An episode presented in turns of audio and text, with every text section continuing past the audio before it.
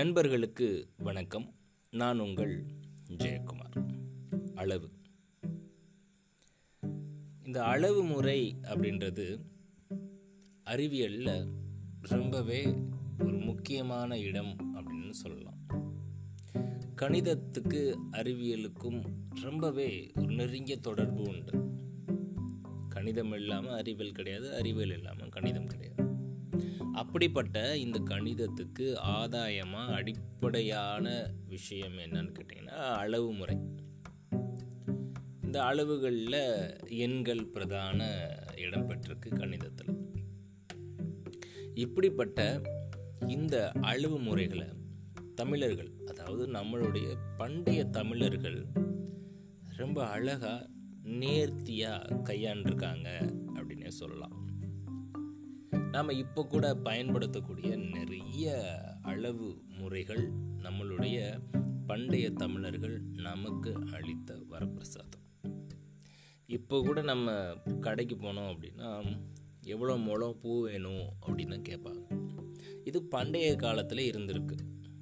பூக்களை வந்து முழம் போட்டு அளத்தல் அதாவது நீட்ட அளவு அப்படின்னு சொல்லி சொல்கிறாங்க இது வந்து பூக்களில் மட்டும் அவங்க பயன்படுத்தலை. பண்டைய கட்டிடக்கலையில் முளம் அப்படின்ற அளவை தான் தமிழர்கள் பின்பற்றியிருக்காங்க இதுக்கு சான்றாக இருக்கிறது என்னன்னு கேட்டிங்கன்னா முளக்குச்சிகள். அதாவது அந்த முளக்குச்சி எப்படி இருக்கும் அப்படின்னா ஒன்று இல்லைன்னா ரெண்டு முளம் சேர்ந்த ஒரு நீளமான ஒரு குச்சி. இதை பயன்படுத்தி தான் அவங்க என்ன பண்ணியிருக்காங்கன்னா கட்டிடக்கலையை வளர்த்துருக்காங்க அப்படின்னு சொல்லலாம். இன்னமும் இந்த மாதிரியான முறை தமிழ்நாட்டிலையும் கேரளாவில் உள்ள பெரும்பாலான பகுதிகளில் இருக்கிறதா? கல்வெட்டுகளில் இன்ன வரைக்கும் நம்மளால் படிக்க முடியுது. இது அதிகாரப்பூர்வமாக வெளியிடப்படாமல் இருந்தாலும் தென்னிந்தியாவின் அறிவியலை இது ரொம்பவே அழகாக பறைசாற்றுது அப்படின்னு சொல்லலாம். பால் எண்ணெய் இப்படிப்பட்ட இந்த நீர்மங்களை அளப்பதற்கு தமிழர்கள் உலக்கு அப்படின்ற ஒரு அளவுகோலை பயன்படுத்தியிருக்காங்க. இதுக்கு சான்று என்னன்னு கேட்டிங்க அப்படின்னா இது வந்து அதிக அளவிலான செப்பு பித்தளை ஏன் வெள்ளி பாத்திரங்களில் கூட தமிழர்கள் தன்னுடைய அன்றாட வாழ்வில் பயன்படுத்தியிருக்காங்க. ஏன் நம்ம வீட்டில் கூட இப்போலாம் பார்க்க முடியும். என்ன?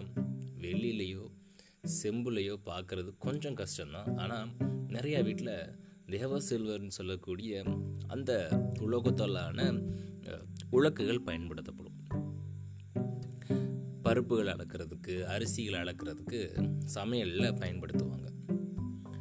இன்னும் கொஞ்சம் கிராமத்து உள்ளே போனோம் அப்படின்னா அங்கே நெல்களை அளக்கிறதுக்கு பெரிய பெரிய களங்கள்லாம் இந்த உலக்கு பெரிய உலக்குகள்லாம் பயன்படுத்துறது இன்றைக்கும் வழக்கத்தில் தான் இருக்குது ஸோ இப்படிப்பட்ட அளவீடுகளை பயன்படுத்தின நம்மளுடைய பண்டைய தமிழர்கள் இந்த அளவு முறையே கிட்டத்தட்ட ஒரு ஏழு விதமாக பிரித்து வச்சுருக்காங்க. ஒன்று வந்து எண்ணல் இரண்டாவது நிறுத்தல் மூன்றாவது முகத்தல் நாலாவது பெய்தல் ஐந்தாவது நீட்டல் ஆறாவது தெரித்தல் ஏழாவது சார்த்தல் அப்படின்னு சொல்லிட்டு ஏழு விதமாக அளவீடுகளை பிரித்து வச்சுருக்காங்க.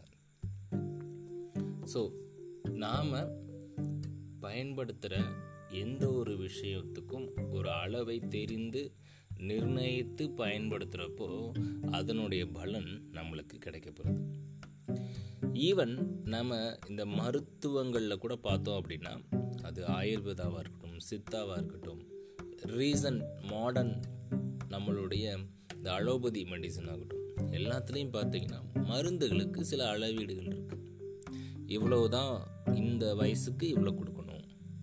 இன்கேஸ் அவங்க குழந்தையாக இருந்தாங்க அப்படின்னா அந்த குழந்தைக்கு இவ்வளோ ட்ராப்ஸ் தான் கொடுக்கணும். இத்தனை எண்ணிக்கையில் தான் கொடுக்கணும். இவ்வளோ எம்எல்ல தான் கொடுக்கணும் அப்படின்னு சொல்லிட்டு கணக்கெலாம் வச்சுருக்கோம் டீஸ்பூன் அதாவது டீஸ்பூனில் இவ்வளோ கொடுக்கணும். சொட்டு மருந்துனா இவ்வளோ சொட்டு கொடுக்கணும். எம்எல்னா இவ்வளோ எம்எல் கொடுக்கணும் அப்படின்னு சொல்லிட்டு. ஸோ எல்லா மருத்துவ முறையிலையும் இந்த அளவீடு அப்படின்ற முறை இன்னைக்கு வரைக்கும் பின்பற்றப்பட்டு தான் வருது. இப்படிப்பட்ட அளவு முறைகள் இருக்கிறனால தான் நம்மளால் ஒரு ஆளுக்கு எவ்வளோ வேணும் இவங்களுக்கு எவ்வளோ வேணும் அப்படின்னு சொல்லிட்டு நம்மளால் நிர்ணயிக்க முடியுது. அது சமையலாக இருக்கட்டும் இல்லை அவங்க பார்த்த வேலைக்கு கொடுக்கக்கூடிய ஊதியமாக இருக்கட்டும் இது எல்லாமே பார்த்திங்கன்னா அளவிட பொறுத்தது தான் ஸோ இந்த உலகம் இயங்கிக்கிட்டு இருக்குது. சயின்ஸ் அப்படின்னா அந்த சயின்ஸுக்கு மூல ஆதாரணமாக இருக்கிறது இந்த அளவு முறை தான் நன்றி நண்பர்களே. மீண்டும் நாளை இன்னொரு பதிவில் உங்களை சந்திக்கிறேன். அளவு